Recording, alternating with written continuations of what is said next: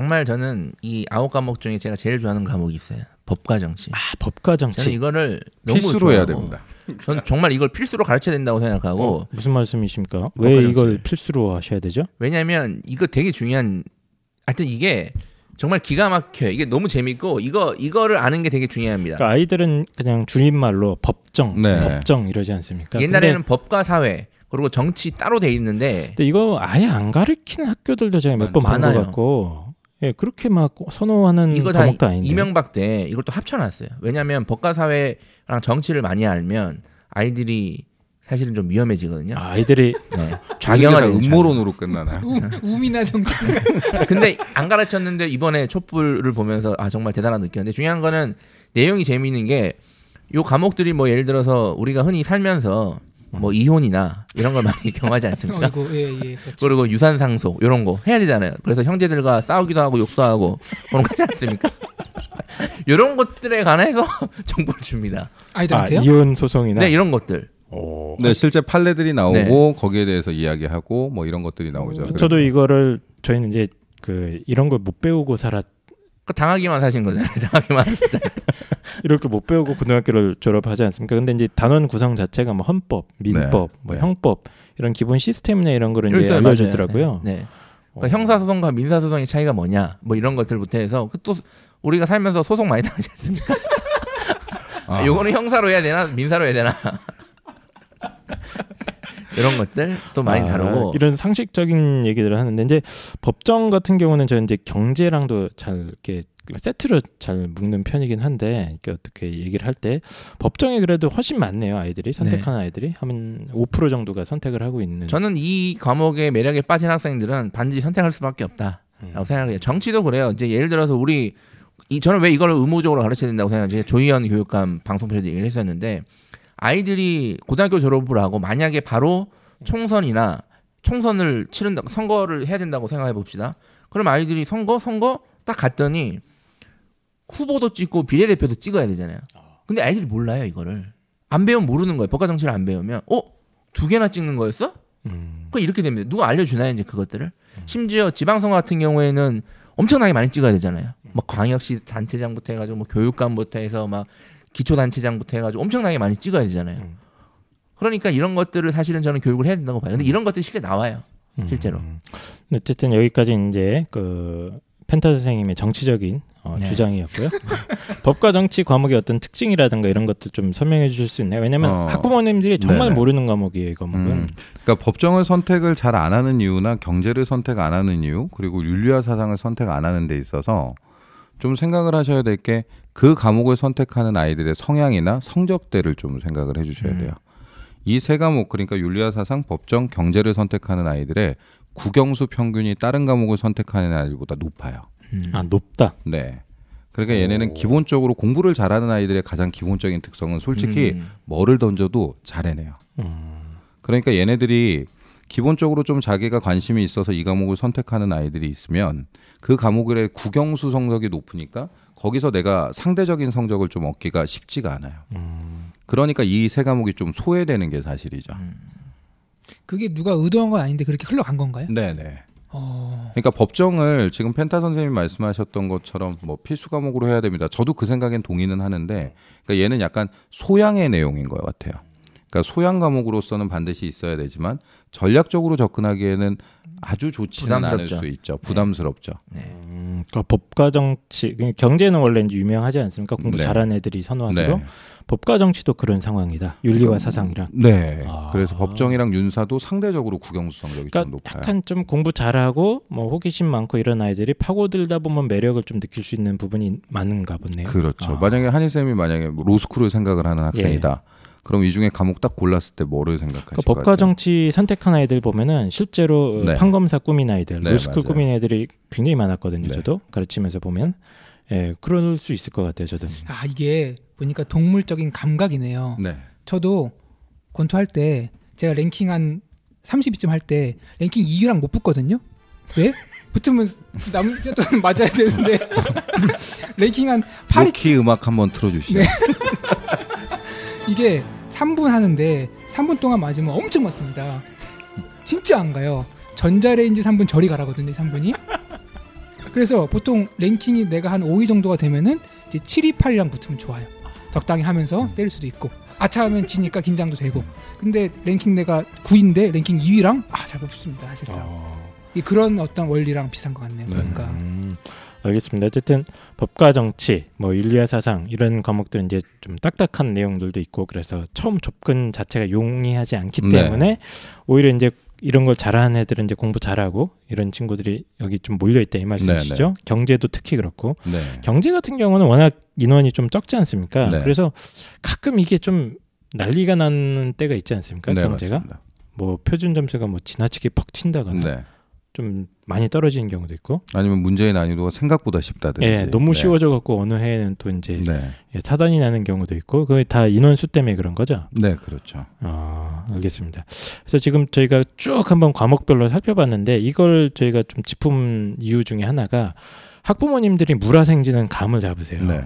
자기들 다 해봤잖아요. 음. 근데 이게 사탐 과목은 솔직히 말씀드리면 저도 감을 못 잡는 과목들이 있습니다. 음. 2000년대 중반 이후에 막 또막 네. 체계가 바뀌고 이래가지고 학부모님들이 이 과목별의 어떤 특성이라던가 뭐 어떤 과목을 우리 아이한테 권해주면 좋겠는가 뭐 이런 감을 전혀 못 잡으시고 있기 때문에 이런 거를 좀 총정리를 하는 게 참 좋을 것 같아요. 저는 이제 이런 탐구 과목 선택이 우리나라의 어떤 국가 경쟁력도 좌우한다고 좀 보거든요. 진짜 어디 출마하십니까? 출발 안 하고 예를 들어서 경제 선택하는 인원 적잖아요. 예. 그러니까 우리나라 경제가 이 모양인 거예요. 간단히 얘기하면 우리 사회문화 선택 인원이 많잖아요. 또 우리나라 문화 콘텐츠 광고 한류의 중심지 아닙니까? 그것도 말은 말은 되네요. 맞아, 맞죠. 예. 자 법과 정치 선택 비율이 나- 낮으니까 젊은이들의 어떤 소- 선거 참여율이 낮고 결정적으로 사기를 많이 당하는 겁니다. 사기 많고. 이거 법과 정치 잘 알면 사기 잘안 들어 부동산 이거 다 배우거든요. 이런 것들. 아 그렇습니까? 네. 어. 계약 전세 계약 뭐 확정 일자 이런 거 다 배워요. 네. 여기까지? 알겠습니다. 사기를 많이 당해보신 것 같은데. 펜타 선생님의 어떤 정치적 의도가 담긴 어, 발언이셨고요. 그럼 정리를 한번 해보죠. 가장 아이들이 이제 많이 선택하기도 하거니와 네. 처음에 접근이 용이한 과목이 생활과 윤리 그리고 사회문화 네. 네. 이두 과목인 거고요. 다만 이 두 과목이 아, 가면 갈수록 이제 만만한 과목은 절대 아니다. 그렇다. 아, 어려운 파트들이 있기 때문에 이제 고난이도 문제에서 벽을 만나는 친구들이 많다는 거고 그 다음에 저희들이 살펴본 게 이제 지리 시리즈들이죠. 네. 한국 지리와 세계 지리인데 이거는 정말 취향을 좀 많이 탄다. 네. 어, 그냥 암기 과목이긴 하지만 이 취향 그리고 지리 현상에 대한 어느 정도 최소한의 흥미가 없으면 참 좀 고역인 어려움이 많은 과목인 거고 그다음에 역사 과목들 동아시아사 세계사 이 두 개는 이제 어, 정말 암기로 접근하기에는 차라리 지리보다는 조금 나을 수 있다. 어, 다만 이제 여긴 또 매니아층도 좀 있고 어, 선택하는 인원도 생각보다 적기 때문에 이제 그런 부분들은 염두에 두셔야 됐고 마지막으로 이제 특징적인 부분이 윤리와 사상, 법과 정치, 경제 이 세 과목. 어, 이 세 과목은 어, 저희가 실질적으로 어떤 깊이 교양 있는 삶 이런 걸 음. 영위하기엔 참 중요한 과목이지만 음. 어, 여긴 또 성적이 뛰어난 아이들이 많이 몰려 있기 때문에 어, 전략적으로. 예, 전략적으로 선택하기엔 좀 어려운 과목들이다. 네. 어, 접근하기도 네. 어렵고. 예. 대신에 윤리와 사상은 하나 추가를 말씀드리면 윤리와 사상은 참 고맙게도 거기 나오는 철학자들이 대부분 다 돌아가셨어요. 음. 그러니까 내용이 크게 변하지 않아요. 음.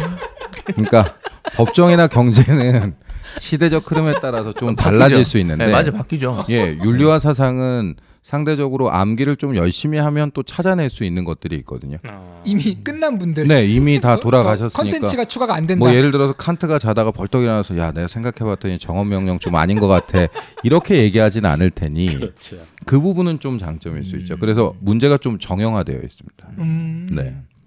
알겠습니다. 그러면 이제 그 과목별 특징을 좀 알아봤는데 이제 그 사탐을 오랫동안 강의하신 입장에서 쭉 봤을 때 아 좀 이런 유형 학생들한테는 이런 과목들이 좀 어울리겠더라. 뭐 이런 것 좀 경험적으로 좀 알고 계신 거 있으면 팁을 좀 주실 수 있을까요? 음, 우선 기본적으로 제일 중요한 거는 정말 제가 맨날 생각하는 거는 그거거든요. 이해 기반인지 암기 기반인지를 빨리 나눠줘야 돼요. 음. 이해 기반과 과목이, 어. 그러니까 자기가 이해 기반으로서 수업을 듣는 게 편한 건지 음. 아니면 암기 기반으로 편한 건지를 빨리 보셔야 될 음, 거고요. 그걸 어떻게 판단할 수 있죠? 학생 스스로? 음, 그러니까 자기가 알아요. 솔직히 자기는 자기가 제일 잘 알아요. 아. 그래서 너 이해 잘하는 편이야, 암기 잘하는 편이야? 그러면 대부분 대강 나옵니다. 근데 제일 문제는 이제 아몰랑 아몰랑 이런 애들이 제일 저는 문제거든요. 그냥 다 못해요. 저는 네. 뭐 그냥 아무 생각이 없어요. 그러니까 아무 생각이 없어요. 이렇게 하는 애들이 있어요. 그러면 차라리 그럴 것 같으면은 조금 손해가 적은 가장 많은 인원이 들어가는 과목으로 가는 게 솔직히 맞아요. 음. 그러니까 생윤 사문. 네네. 음. 근데 사문 같은 경우는 대신에 거기서 딱 하나 걸리는 건 도표. 도표. 그러니까 도표를 풀어봤는데 도표 도저히 모르겠다라고 생각하면 사문은 다시 제쳐놓는 게 좀 필요하죠. 음. 근데 어차피 아무 생각이 없고 하면 성적이 낮으니까 뭐 쿨하게 도표 한정 아까 그 무- 그 문제 버리고 근데 도표를 버리게 되면 도표가 보통 두 문제 않나요? 나오거든요. 근데 요번 수능에서 그러니까 2017학년도 음. 수능에서 세 문제가 나왔어요. 그러면 도표 두 문제를 날렸을 때 보통 46점 요 정도 네네. 되죠. 44점 뭐요 음. 정도 되면 어 거기에 이제 다른 문제도 좀 틀릴 거고요. 그렇게 되면 애들이 대부분 학교 갈 때 강남역에 아침에 일찍 모여요. 음. 그래서 자꾸 하이패스를 지나가고 엄마 뭐 논이 보여 막 이런 경우들이 많거든요. 음. 그래서 그러니까 예. 학교가 좀 멀어진다. 네, 계속 멀어지는 경향들이 아. 있죠. 그래서 되게 도표 문제는 꼭 챙겨가야 되는 문제야. 한 문제 정도는 날리더라도 두 문제 중에 적어도 하나는 맞춰야 되는. 그러니까 탐구 과목이라는 것이 이 등급마다 그러니까 1등급, 2등급, 3등급 떨어질 때 그 점수 차이가 그렇게 크지 않지 않습니까? 그렇죠. 예. 그래서 도표를 버리고 간다 이런 거는 굉장히 좀 어려운 위험하죠. 선택인 건 음. 맞죠. 그래서 지금 나눠주신 유형이 첫 번째 아무 생각 없는 유형은 그냥 생윤 사문에 묻어가라. 네네. 아, 다만 더 나을 수도 예, 있죠. 고난이도 문제에 당연히 어려움을 맞닥뜨릴 것이다 이런 얘기를 해주셨고 그 다음에 이제 이해 기반과 암기 기반 두 타입인데 첫 번째 암기 기반은 그럼 어떤 길로 가야 됩니까? 암기 기반은 기본적으로 제가 많이 추천하는 건 한국지리 그리고 동아시아사 세계사입니다. 음. 한지, 동아시아사, 세계사. 네. 아, 아까 말씀해 주셨듯이 예, 여기 이제 다 암기 기반인데 네. 예, 그나마 이제 어, 쉽게 접근할 수 있는 세계지리는 좀 먼, 멀리 있어서 그런가요? 아니요. 세계지리도 괜찮기는 해요. 음. 근데 세계지리는 어 실제 한국 지리랑 세계 지리의 성향이 조금 다르게 느끼는 아이들이 많아요. 음, 그러니까 한국 지리는 정말 지리적 특성 뭐 음. 이런 기타 등등을 얘기하는데 음. 세계 지리는 뭐 철강석 어디서 많이 나, 커피 어디가 많이 나니 뭐 이런 것들을 많이 묻거든요. 아, 그러니까 그게 커피는 약간- 맥심에서 많이 나지 않습니까? 네 그러네요. 커피는 맥심이죠. 아니, 제가 이 질문을 드린 이유는 보통 이제 저는 그 밖에서 보니까 세계 지리랑 한국 지리를 같이 하는 게 유리하지 않을까 하는 생각을 하거든요. 세계 지리는 아마 약간 좀 지구과학 느낌도 좀 날걸요 아마. 아, 그렇지 않나요? 지구과학까지 가면 우선 문과가 선택을 하면 안 되고요. 네. 근데 그렇죠? 그런 거죠. 그러니까 세계 지리는 약간 그 자원 분포 막 이런 것들을 많이 물으니까 음, 그 도표를 보고 그러게요. 막 어떻게 봐야 되나 뭐 음. 이런 것들이 되게 약간 좀 생소할 수 있네요. 네. 네. 그런 자원 네. 이름이라든지 어쨌든 세계적인 지리 단어 어휘가 약간 좀 생소할 수 있을 것 같아요. 그러니까 사- 한국 보, 한국 지리를 한다고 해서 꼭 세계 지리 할 필요는 없고 네. 다른 걸 어차피 그냥 암기 베이스니까 네. 아, 그냥 막 닥치는 대로 외우는데 뭐 필요가 있겠습니까? 그냥 뭐 한지 뭐, 뭐 동아시아사 이렇게 고르든지 뭐 네. 이런 식으로 조합해도 괜찮다 이런 말씀이시군요. 음, 그렇죠. 알겠습니다. 그럼 이제 이해 기반 아이들 이 친구들한테 추천해 줄 수 있는 건 뭐가 있습니까? 그러니까 제일 많이 추천하는 건 생활과 윤리야. 음. 아, 생활과 윤리는 어휘력이랑 이해가 정말 중요해요. 음. 그러니까 아주 어린 시절부터 좀 책을 좀 많이 봐왔다거나 혹은 뭐 네. 신문 같은 거에 좀 흥미 있어서 많이 신문 같은 것도 읽어와서 독해력이 어느 정도 받침되는 애들한테 굉장히 유리한 과목이다. 네. 공부 안 해도 어느 정도 점수가 나올 수 있을. 공부는 해야 됩니다.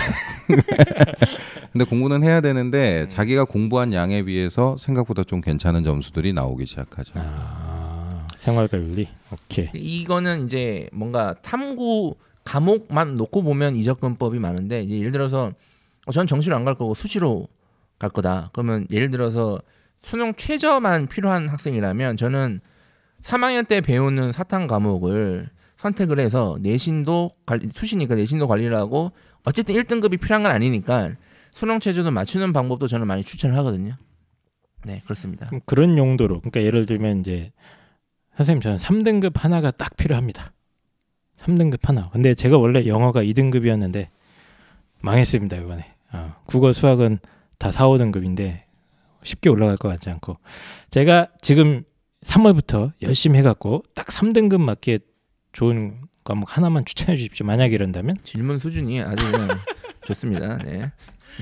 뭐를 해도 지금부터 열심히 하면 3등급은 나와요. 맞아요. 사람이면 그죠. 3등급은 나올 수 있어요. 3등급은 지금 타면 나오는데 네. 그러니까 좀 편하게 하려면 아무래도 인원이 많은 이유들이 분명히 있기는 아, 하거든요. 인원 많은 거 솔직히. 묻어가라. 네, 그게 똑같은 좀 맞기는 대답이네요. 해요. 네. 근데 어, 제가 하나 말씀드리고 싶은 것 중에 하나가 음. 어머님들이나 아니면은 학생분들이 생각하셔야 되는 게 사회 탐구가 수능에서 4교시에 본다는 걸 생각하셔야 돼요. 음. 그러니까 사회 문화에서 도표 문제를 아이들이 좀 생각보다 수능에서 점수가 안 나오는 이유가 4교시 마지막 시간에 사회 문화를 보잖아요. 음. 체력은 바닥 나 있는 상태에서 20번 문제 도표 문제 뭐 17번 아니면 11번 도표 음. 문제 나오면 완전 거의 끝에 체력이 바닥 난 상태에서 가장 집중력을 요하는 문제들이 나오는 거죠. 그것도 생각보다 영향을 꽤 많이 받아요. 그러니까 평상시에도 도표를 잘 풀었던 아이가 수능장 가서는 작살나는 경우들이 있는 거죠. 영어도 영어 시험만 보면은 이 아이가 3등급이 나오거든요. 맞아요. 근데 국수영 풀로 보면 4등급이 나옵니다. 음. 이미 집중력을 다 써버렸기 때문에 국어와 수학에서 네. 이게 100% 충전이 안 되고 7, 80% 능력이 발휘되는 거거든요. 그러면 이 학생의 영어 능력은 3등급이 맞지만 실제로 현장 가서 점수를 환원하는 등급은 4등급이거든요. 네. 이게 애들 입장에서는 굉장히 억울한 거예요. 그렇죠. 그래서 저는 늘 얘기하는데 애들한테 니들이 공부한 만큼 점수를 환원하고 싶으면은 한 번에 공부할 때 텀을 그 모의고사 보는 거 이상으로 유지를 해야 된다 평소에. 그래서 제가 음. 쉬는 시간 없이 막 90분 이렇게 수업을 하거든요. 근데 이게 고3 아이들은 견디는데 고1, 고2 아이들은 못 견딥니다. 이걸. 그 어머니들이 수능장에 도시락 사주시잖아요.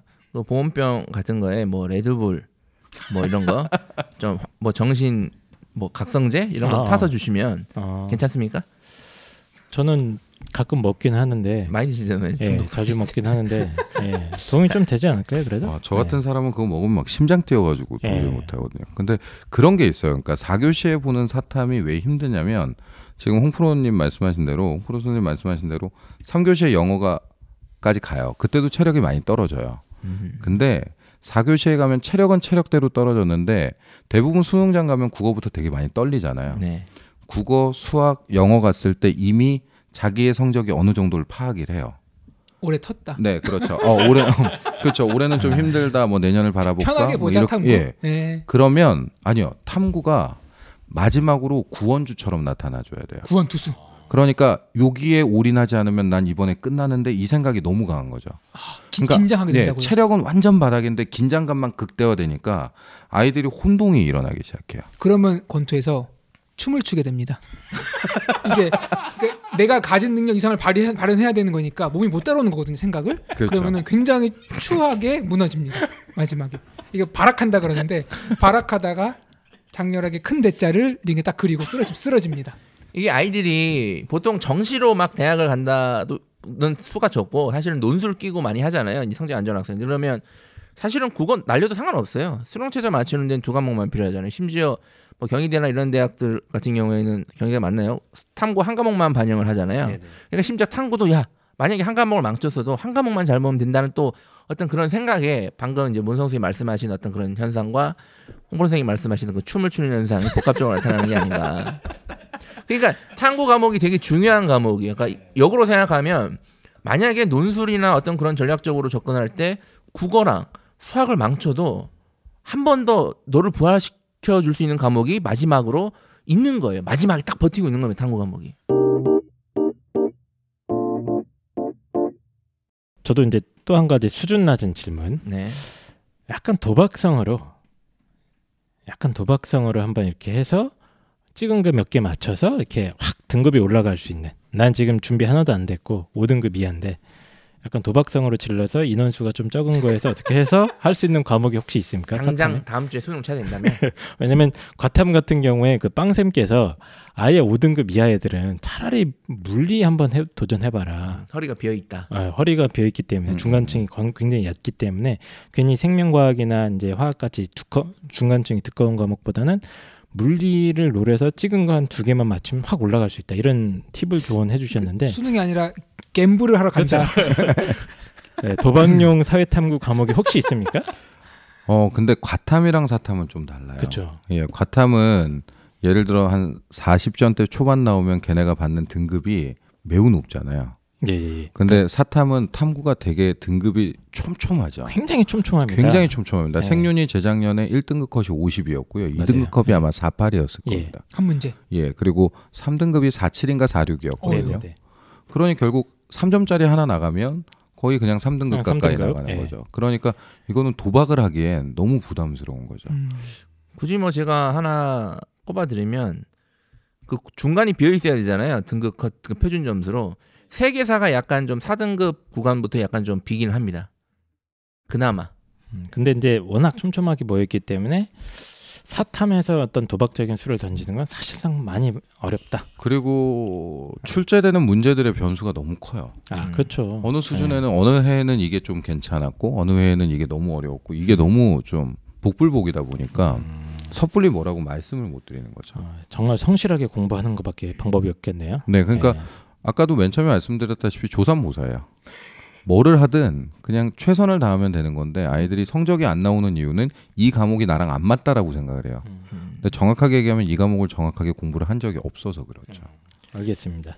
자 그러면 이 탐구 과목 얘기하는 김에 이 얘기를 좀 하면 좋겠어요. 제 2외 국어, 제 2외국어. 아, 제 2외 국어 얘기를 좀 같이 아. 곁들여서 하면 좋을 것 같아요. 아, 뭐 간단 견තර하게 네. 간, 곁들여서 좀 하시고. 왜냐하면 이제 예. 만약에 탐구도 망했다, 진짜 그러면 제 2외 국어 또 신청을 했다면 음. 살릴 수 있거든요. 혹시 제 2외 국어 과목이 제가 알려드리면 독일어, 프랑스어, 스페인어, 중국어, 일본어, 러시아어, 아랍어, 베트남어 한문이 있어요. 네. 여기서 가장 많이 작년에 선택한 과목은 뭐라고 생각하십니까? 홍보루 선생님. 보통 한중일 네. 해서 중국어 또는 일본어를 많이 하지, 하고 있지 않나요? 자, 중국어는 3,982명, 일본어는 5,987명. 이거를 아주 10배 이상 압도하는 과목이 있습니다. 네.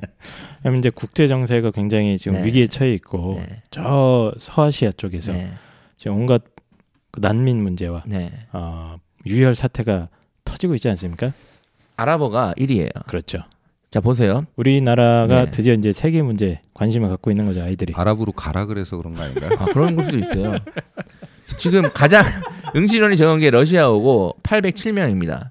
그리고 독일어, 프랑스어, 스페인어 이제 유럽 주요 언어 이게 1000명대 초반대인데 지금 사실은 이 중국어, 스페인어, 일본어 이런 것들을 보면 베트남어 보면 외고에서 이걸 선택하는 과목의 학생 수랑 거의 얼추 비슷해요. 네. 맞습니다. 네. 근데 얘네들이 다 1000명대인데 아랍어가 5만 2천 명입니다. 이것들 다 도박하러 가네. 맞아요. 그러니까 이거를 참 이게 아랍어가 누가 아랍어를 배우겠습니까 사실 애들이 뭘 아, 배우고 왜, 그렇게 생각하십니까? 지금 세계화 시대에 네. 가장 중요한 언어로 급부상하고 있는 거 아닙니까? 지금 아랍어가. 그러니까 물론 저는 아랍어를 구사하면 네.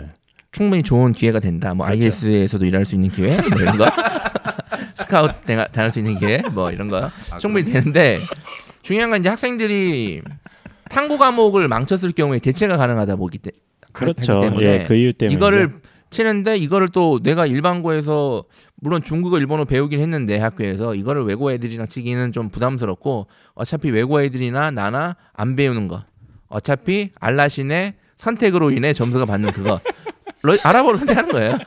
알라신의 손. 그렇죠. 알라신이 나를 선택하냐 쟤를 선택하냐에 따라 1, 2등급이 나눠집니다. 보험이죠 보험. 예, 그래서 워낙 이제 그 접근 자체가 어려운 언어지 네. 않습니까? 아랍어가. 예. 근데 어쨌든 이거를 제가 말씀드린 이유는 아랍어를 많이 물어보세요 실제로. 음. 그러니까 아랍어를 하고 싶다 그러면 저는 뭐 말리진 않습니다. 음. 말리진 않는데 근데 아랍어를 했기 때문에 뭐 내가 아, 뭐 사탐 좀 나가도 되지 않을까 이런 생각을 하면 절대 안 돼요. 사실은 이건 보험이에요. 그 우리가 암 보험 보험? 들면서 암 걸리길 바라진 않잖아요. 아, 물론 그런 사람들도 있죠. 네. 보험 사기라고 하죠 우리 보통 그걸. 네. 수능 수능 사기. 그러니까 보험이기 때문에 그리고 사실 보험도 보험료를 내야 보험 유지가 되지 보험료도 안 내고 실효 상태예요 다 애들이. 음. 그렇기 때문에 알라신의 가오 말고는 답이 없다. 그래서 아랍어는 이제 도박성으로 하는 네. 거고 이거를 뭐 준비하는 거야 뭐 말릴 필요는 없습니다만 이걸 믿고 있으면 안 된다. 그러니까 이거 준비하는 뜻이죠? 팁도 좀 드리면 제가 저희 스카이듀의 아랍어 선생님한테 물어봤어요. 어, 이거 1, 2등 급 어떻게 해야 되냐? 일단은 아랍어도 알파벳이 있지 않겠습니까? 네네. 알파벳만 읽어도 무조건 3등급에서 2등급 나온답니다. 네. 어 진짜요? 네. 영어로 따지면 ABC도 외우면 그렇죠. 3등급 나오는. 네. 그리고 그 정도가 아니라 아랍어를 읽을 수 있다. 어. 문장을 네. 그리고 그냥 영어로 치면 저희 막 초등학교 때 배우는 뭐 How are you fine thank you 이 정도만 이해하면 1등급이랍니다. 그러니까 I am a boy 네. 이거라고 나오면은 네. 1등급이다. 아, 이거 어, 영어로 다 이해하고 읽을 수 있다 그러면 1등급. 음, 아, 네. 네. 그 정도로 어, 잘하는 애가 없기 때문에 조금만 조금은 아니에요. 근데 되게 어려, 어렵다고 알고 있어요. 제가 아랍어 게. 전국에 이거 네. 선택하는 과목, 그러니까 학교에서 배우는 학교가 제가 알기로는 세 개인가 그거안 돼. 세 개도 안 될 거예요 아마. 그렇죠. 예, 그런 건 안 됩니다. 일단 알파벳 외우고 How are you? I'm fine, thank you 정도. 이제 아랍어로 어떻게 하는지. 포함해야 되지 않나요? 알겠습니다. 일단 제2외국어 얘기도 간단하게 나눠봤고 이제 굉장히 중요한 부분이죠. 그 사회 탐구를 과연 어떻게 공부해야 되는가에 대해서 좀 얘기를 좀 깊이 있게 한번 나눠보고자 하는데요.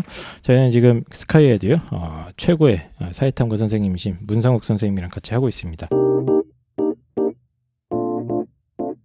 일단은 이제 저는 공부법 음. 시기를 좀 물어보고 싶어요. 시기. 언제 그러니까 과연 과연 이제 암기 과목이니까 여름 방학 때 바짝 해도 될 문제인가?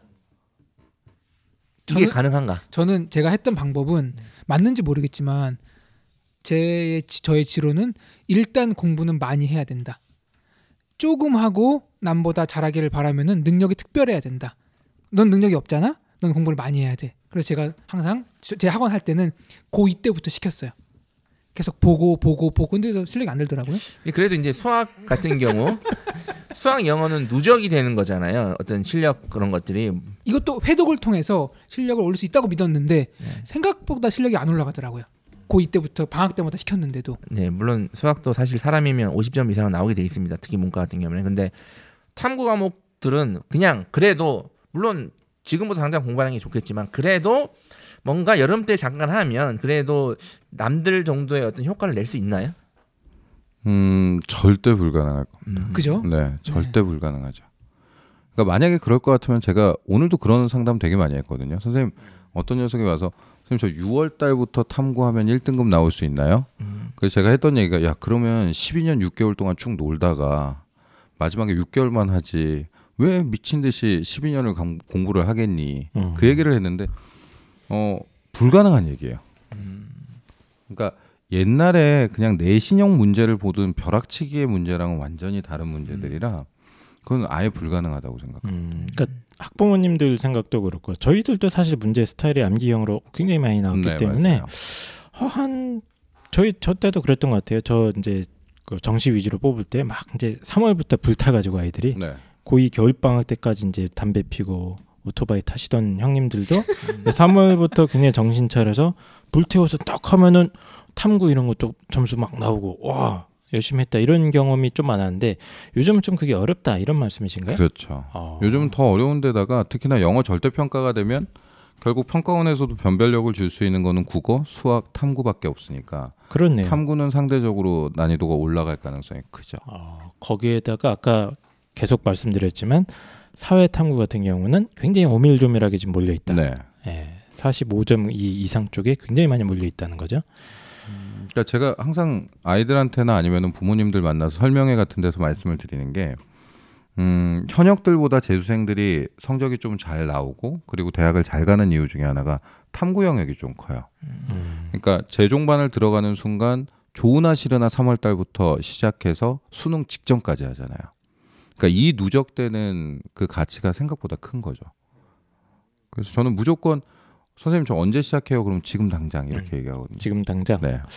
저도 아이들한테 항상 강조할 때 적어도 시험 범위 전체에 대한 개념, 뭐 학습이나 이런 것들이 세 바퀴 이상은 좀 네, 네. 안, 해야 안정적으로 좀 네가 1, 2등급 근처 실력이 된다 이런 얘기를 하는데 뭐 맞는 네, 얘기라고 볼수 당연한- 있나요? 네, 네. 그럼 3월부터 시작하는 건 괜찮을까요? 어느 정도 성적이 올라오긴. 그러니까 3월부터 시작하는 게 정말 최소로 시작하는 최소. 것 같아요. 예, 무조건 최소 여기서는 3월 해야 달부터는. 시작을 해야 된다. 아, 그래야 나중에 갔을 때 어, 편하게 말씀드리면 국영수 같은 경우는 한 9월, 10월 돼서 성적이 확 오르기가 쉽지가 않잖아요. 그렇죠. 어느 정도까지 한계치가 있고 시간적 좀 필요성이 있는데 사탐은 마지막에 달려줘야 될 필요성이 있거든요. 근데 얘가 이렇게 생각하시면 되게 편해요. 지금 한 번도 걸어보지도 않았던 애가 갑자기 누워 있다가 벌떡 일어나서 뛰려 그러면 다리 걸려서 100% 넘어지는 아, 거예요. 근데 아이들은 다 그렇게 생각합니다. 그렇죠. 엄마, 내가 지금은 누워 있지만 언제든지 뛸 수 있어. 음. 7월부터 일어날 수 있어. 뛸 수 있어. 여기 로키 음악 다시 한번 들까요?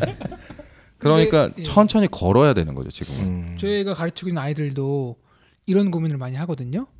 선생님, 제가 지금 국어, 영어, 수학 다 노베이스인데 맞아 맞아. 지금 국어 5, 6등급, 수학 하, 수학은 7, 8등급, 영어 5, 6등급. 음. 지금 이 세 과목 하기도 시간이 벅차고 어 여러 개 없는데 음.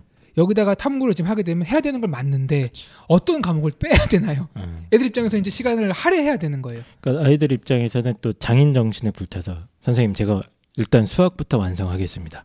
국어부터 완성하겠습니다. 그리고 탐구는 조금 뒤에 하겠습니다. 이런 애들 진짜 많거든요. 네네. 보통 이제 그런 식으로 생각을 많이 하죠. 네, 근데 이거 굉장히 안 좋은 선택이라는 거죠. 그렇죠. 그러니까 어. 제가 뭐 저렇게 지금 홍프로님, 홍프로 선생님 말씀하신 대로 저렇게 오는 학생들이 있어요. 그렇게 음. 상담을 하면 그럼 제가 이제 총체적 난국이라고 하는데 어, 총체적 난국을 갖고 왔을 때 제가 항상 하는 얘기가 예를 들어서 국영수가 8이다. 근데 걔가 수능 직전까지 2가 될 가능성이 얼마나 될까 되게 냉정하게 판단하면 아주 많지는 않죠. 거의 영에 수렴한다고 봅니다. 네네.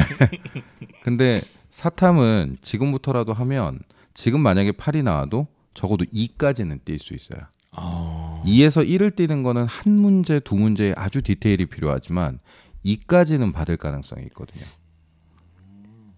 근데 애들이 그런 얘기를 듣고 알겠습니다 하고 여름 방학 때부터 하더라고요. 그렇죠. 그리고 여름방 맞아요. 결국은 얘기- 그러니까 누군가 그 소문을 낸다. 여름 방학 때부터 하면 된다라는 거를 누가 이게 어쨌든 이 누군가 지금 악의적으로 계속 얘기를 하고 있는 거예요. 계속 제가 보니까 생산하고 이 있습니다. 인, 악의적인. 인간은 남의 얘기를 듣고 자기 생각을 바뀌기보다는 해봐야 돼요. 음.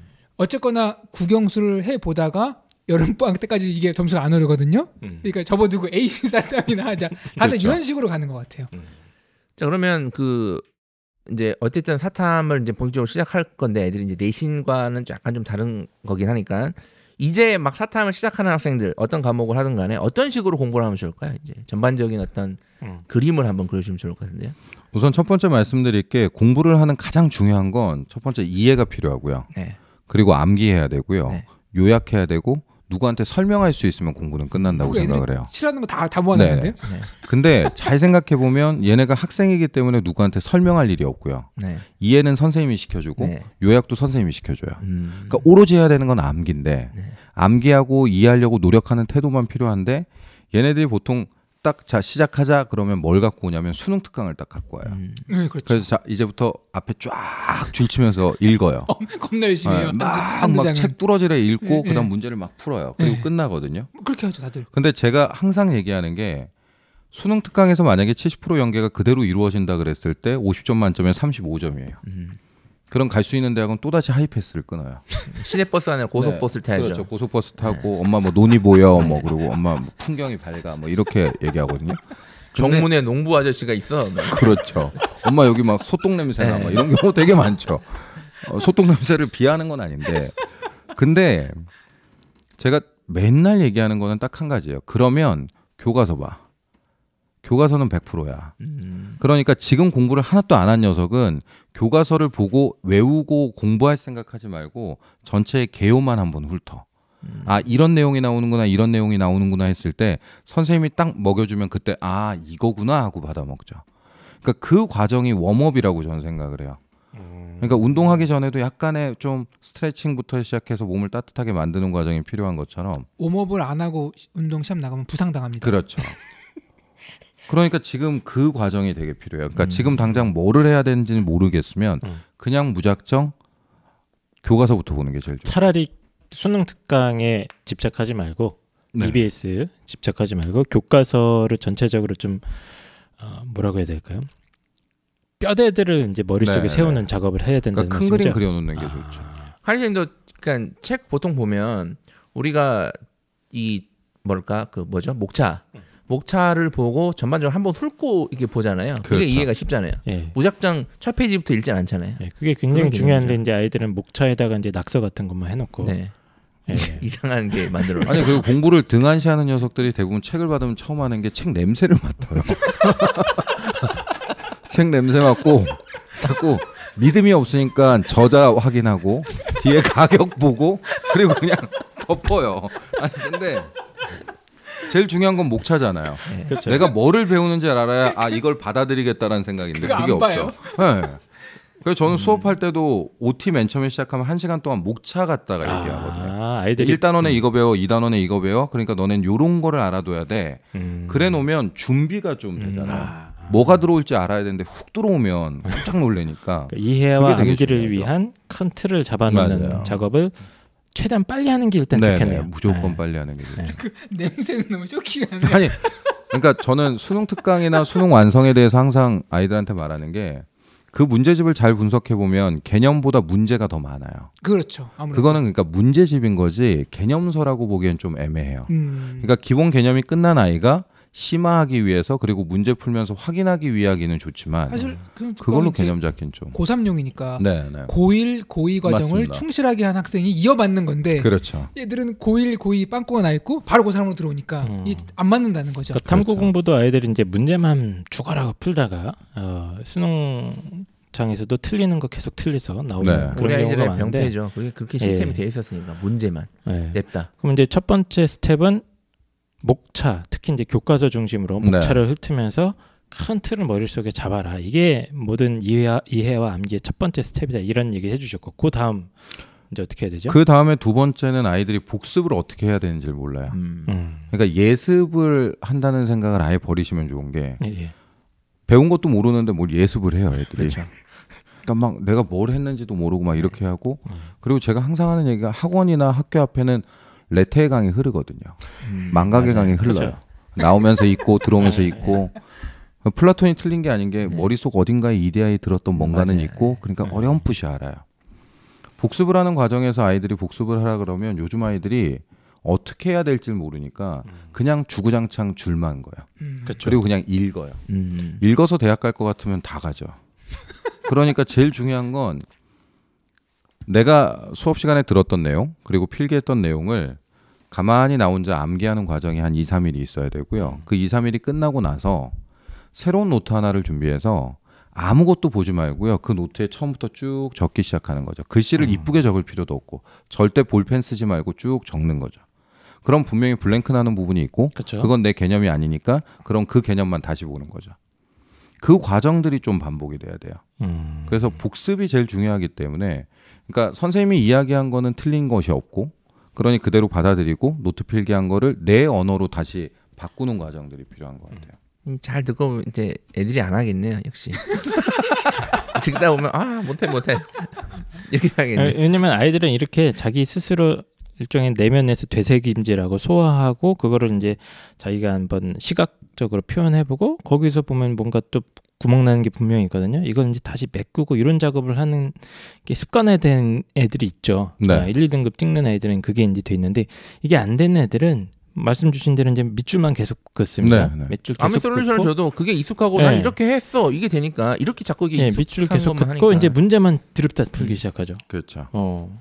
그러니까 만약에 공부를 안 해서 문제만 푸는 녀석들도 문제를 정답을 맞추는 거에 되게 포커스를 삼아요. 아, 그죠? 기분 좋거든요. 예. 하나라도 맞추면. 그리고 만약에 2번, 3번이 헷갈렸는데 3번을 찍었는데 맞추면 음. 이 문제는 내 문제 같아요. 아, 난 됐어. 뭐 이런 느낌이 되게 강한 거죠. 어떻게 풀었는지는 관심 없고 전혀 상관없죠. 음. 맞았다는 사실에 행복해하고 넘어가는 거죠. 네. 그러니까 걔네들 보고 수능 특강에서 만약에 그렇게 틀렸는데 똑같은 수능 특강 문제를 주고 또 풀어보라 그러면 또 틀려요. 그러니까 계속 반복이 되는 과정이거든요. 그러니까 지겹더라도 만약에 개념을 못 잡겠으면 문제를 봤을 때 오답 위주로 보는 게 정말 좋아요. 그러니까 만약에 자기는 문제만 쭉 푸는 게 편해요라고 하면 정답은 어차피 그 문제가 그대로 그 정답을 갖고 나올 가능성은 거의 없죠. 그렇죠. 그러니까 오답을 다시 정답으로 바꾸는 과정들이 연습이 되면 좀 낫죠. 음, 문제집을 활용하는 데 있어선 네, 오답 중심으로. 네, 네. 아, 자 그럼 그런 다음에는 이제 그 만약 이두 가지 코스를 좀 100%는 아니더라도 어느 정도 소화를 했으면 이제 어느 정도 실력은 충분히 올라왔다고 보거든요. 그 다음에는 뭐 여름쯤이나 되면 이제 탐구 선생님들이 그 과목별로 어려운 문제들 있잖아요. 뭐 도표 문제나 네. 뭐 그런 문제들을 집중적으로 하는데 그런 방법 효과가 있나요? 이제 네, 그- 그거는 분명히 효과가 있는 음. 것 같아요. 그러니까 특히나 뭐 사회문화에서 도표 특강이라든지 아니면은 뭐 킬러 문항에 대해서도 아니면 뭐 EBS 분석집 이런 것들은 분명히 효과는 있죠. 음, 특히 이제 고난이도 문제 중심으로 네. 자기가 알고 있는 지식이나 개념들을 이제 적용하고 좀 응용하는 훈련들을 막판에 하는 거. 근데, 근데 거기에 이제- 제, 네, 네. 주세요. 여름부터 시작을 하니까 아이들이 여름에 선생님들이 막 킬러 문항 이런 거 많이 하시잖아요. 이제 그거부터 하는 거죠. 그렇죠. 그러니까 아, 이게 어려운 어렵다라고. 생각하죠. 이게 1등급 아니라면 이걸 맞아야 돼? 그럼 이거부터 하는 거야, 여름부터. 근데 저는 그러한 어떤 방법론에 좀 회의적인 게 네. 굉장히 좋은 수업이고 의미가 있는 수업인데 그 듣는 아이들의 구성원을 보면은 그 중에서 반 정도는 그 문제가 아니라 기본적인 것도 못 풀고 있는데 그걸 풀겠다고 와서 앉아 있는 거예요. 그러니까 제가 그 말씀 드리려고 그랬는데 그러니까 그거 그거를 하다가 기본을 다 잃어요. 그러니까 애들이 약간 시속 게임의 상세의 끝을 달려서 얼마 쌓지도 못한 예. 기본을 그나마 다 그러니까 털어먹는 거예요. 모래성이거든요, 애들.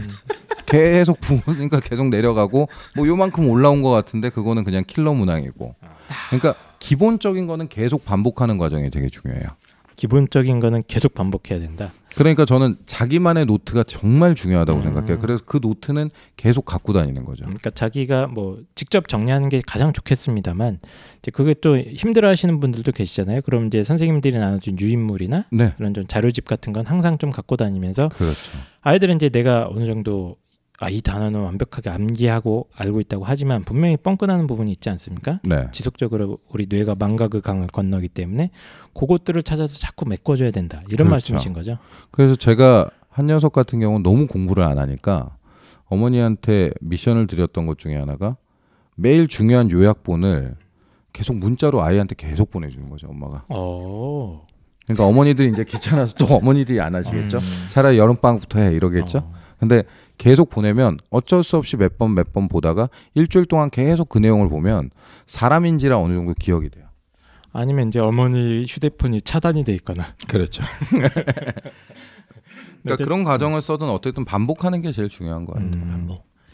알겠습니다. 뭐 정리를 좀 하면 제가 이해한 거 되게 이게 꼭 사탄뿐만 아니라 어떻게 보면 맞아요. 이, 예, 이 공부 공부의 기본 이치 내가 그렇죠. 뭘 공부하려는지 일단 알아야죠.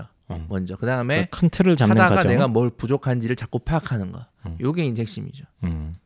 어쨌든 그 사회 탐구 공부 방법을 얘기하다가 보니까 어떤 공부 방법의 아주 핵심적인 부분들을 저희가 네. 어, 깊이 있게 얘기를 나눠본 것 같은데요. 어, 저희가 지금 새벽이 밤이 많이 깊었습니다. 자, 이거는 이제 다음 주제는 약간 좀 재미로 한번 얘기를 해볼 수 있는 건데 저는 가- 궁금한 생각이 들더라고. 혹시 이 사탄 과목 뭐 가타는 그렇지만 가타면 수가 적기 때문에 그렇고 사탄 과목 과목이 많잖아요. 혹시 남녀간 유리하고 불리한 과목이 있나? 이런 생각을 문득 해봤어요. 어떻게 생각해요? 이런 게 있다고 생각하십니까? 아 음. 이거는 이런 과목들은 되게 이거 남녀 차별적인 발언 아닙니다. 오해하지 마시고 아, 남자들은 좀안 맞는 것 같고 아, 이런 과목이 좀 여학생들은 좀 안 맞는 것 같아. 이런 과목이 있으신가요? 좀.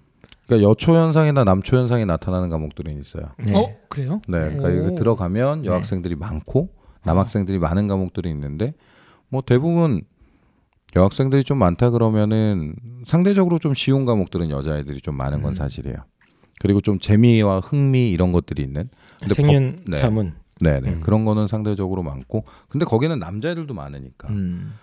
근데 법정 같은 경우는 조금 여자애들을 보는 경우가 좀 드문 거는 맞아요. 아. 근데 그거는 어떤 약간의 지역적인 특색들도 있는 것 같기도 하고 그래서 뭐 남녀 간의 탐구 유불리라고 하면 뭐 선택하시겠어요? 그러면 여긴 다 남자분들밖에 없어서 그럼 뭐 선택하시겠습니까? 어 여자들이 좋아할 만한 과목 저도 그냥 상식적으로 생각하면 좀 사문이나 생윤 딱 네, 이쪽일 것 네. 같아요 아이들. 여, 여학생들 같은 경우는 좀 이제 어, 실생활랑 밀접한 거나 이런 거에 좀 더 친숙하게 다가갈 것 같거든요 그리고 생윤 사문 선택하는 아이들의 공통된 특징 중에 하나가 위험 선택률이 좀 적어요. 음. 그러니까 좀 안전하게 그치, 많은 그치. 아이들이 선택했으니까 이 안에 들어가 있는 게 안전하겠지. 음. 그러니까 여학생들이 좀 많이 오는 게 사실이죠. 그러니까 남자애들은 또 가끔 야 내가 누군데 막 이러고 경제 선택하고 막 이러거든. 음. 그럼 뭐 음, 내가 이름이 이경재야. 경재 해야지. 그렇죠. 어? 그 저는 제가 좀 분석을 해보니까 저 개인적인 분석입니다. 이건 지극히 제 개인적이니까 일단은 그 남학생들이 수가 더 많습니다. 일단은 기본적으로 이제 응시 인원 자체가 그래서 단순히 뭐 더 많이 응시하는 거는 이제 그 정도 좀 비율을 좀 참고해야 되는데 최상위권 싸움 있잖아요. 음. 거의 만점 싸움은 전반적으로 남자들이 유리한 것 같아요. 그러니까 인원 대비 응시 인원 대비 사회 보면 탐구에서 네, 사회 탐구에서 어쨌든 어, 뭐 생활과? 윤리든 뭐든 최상위권 학생들은 남학생들 비율이 좀 많은 것 같아요. 그러니까 여기서 말하는 최상위권은 1등급이 아니라 만점 그 만점 뭐 싸움. 통계자가 있는 겁니까 아니면은 있어요. 아 통계적으로 있습니다. 통계적으로 어. 있고 재분석입니다. 그리고 2등급에서 4등급 이 중간 허리 구간은 여학생들이 많아요, 확실히. 네. 요게 일단은 저기 요거 통계 자료가 있습니다. 여기 다 여기 다 있어요. 제가 분석을 네. 해본 거고. 그리고 남자가 잘하고 여자가 잘 참고로 5등급 구간에서는 남녀가 중요한 게 아니라 무조건 공부하는 놈이 유리합니다. 남자가 잘하고 여자가 잘하는 과목이 있는가를 좀 봤는데 저 개인적인 거 지금 개인적인데 좀 지리가 아닌가? 라는 추정을 미- 미리 해봤어요. 지리가 아닌가? 남자가 잘하는 과목이. 예. 그러니까 남자 여자 아 이 얘기하면 또 이게 큰 논란이 될 수 있는데 그러니까 여자가 길치다. 제가 얘기한 건 아닙니다. 네. 아, 그러니까 공간 지각 능력 공간 지각 능력상 남학생들이 그냥 상대적으로 조금 여자들 대비 좀 비교적 우위한 뭐 경우가 좀 많거든요. 그런- 제가 보면 그래서 통계적인 연구 결과들이 있긴 있으니까 제가 추정을 해서 한번 데이터를 보니까 뭐 절대 그런 거다는 아닌데 좀 전반적으로 그런 경향이 있는 것 같아요. 알겠습니다. 어, 지금까지 어, 펜타 선생님의 어, 굉장히 쓸데없는 네. 어, 남녀 성차별적인 분석이었고요. 예.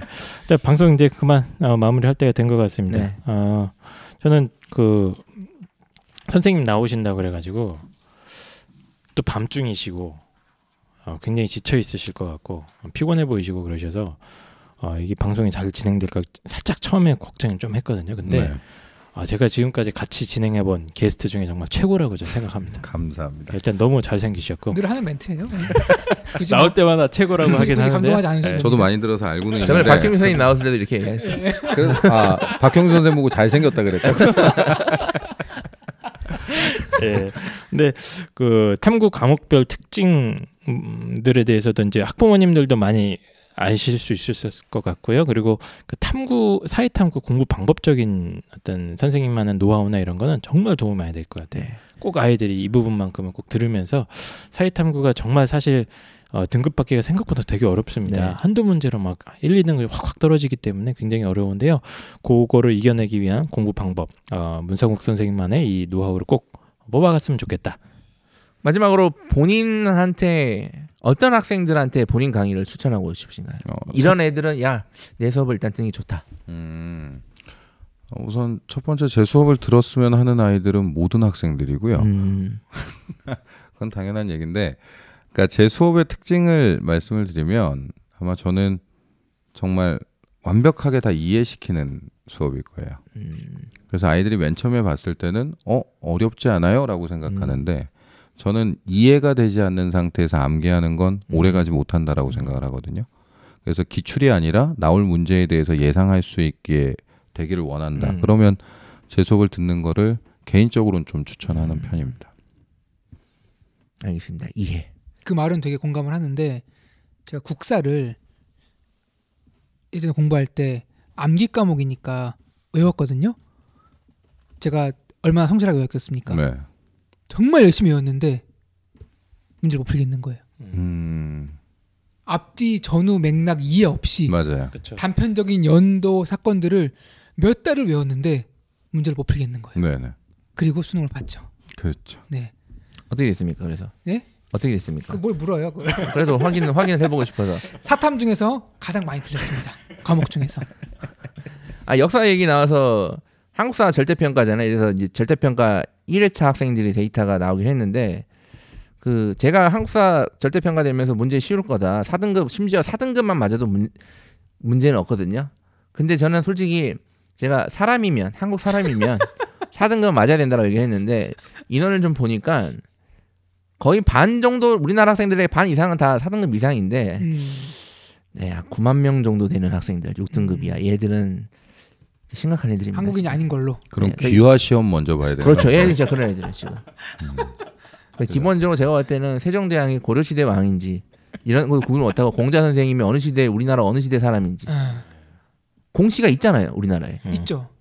그렇죠. 네. 그러니까 이런 접근이 이제 되는 네. 거니까 하여튼 그렇습니다. 네. 네, 어쨌든. 어, 펜타 선생님께서는 어떤 그 우리 사회의 건전한 발전을 위해서 법과 정치, 네. 어, 소송 당하고 네. 이혼할 수도 있고 네. 어, 부동산 사기 같은 건 당할 수 있으니까 이런 거 꼭 배워라. 그럼 보통 아버님들이 돈을 이렇게 버셔서 네. 유산 상속을 할 때 됐고 나는 사회다 환원하겠다 그러면 보통 이제 착한 학생들은 아 그래 아버님의 뜻을 따라 나안 받아야지라고 하는데 보통 그렇지 않잖아요. 음. 그죠? 근데 보통 아버지가 뭔데? 어, 아버지 돈도 내 돈 아닌가? 그러면 이제 유류분권이란 걸 신청하시면 아버님이 100%다 상속을 저기 뭐야 사회 환원했다 그래도 가져올 수 있는 분이 있습니다. 아 그렇습니까? 그러니까 이런 걸 아는 것과 모르는 것의 차이가 좀. 아 역시 대단하십니다. 네, 그러니까 아, 예. 나쁘게 사는 것도 원래 나쁘게 살고 잘 되는 놈들이 많이 알아요. 원래 우리나라에서 법을 잘 이용하죠. 저 예. 생활가 윤리를 추천드릴게요. 아, 생각하기요. 생활가 윤리 좀 들으셔야 될 것 같은데요. 예. 알겠습니다. 자 홍프로님도 마지막 한마디 해주시고. 저 이제 영어를 가르치는 사람인데 네. 사실 지금 시점에서 고3인데 영어 베이스가 없다. 영어 지문을 하나도 내가 읽어볼 수가 없다. 그런 상황에서 앞으로 영어에 투자해서 얼마나 오를까? 저는 그렇게 희망적으로 그 생각할 수가 없어요.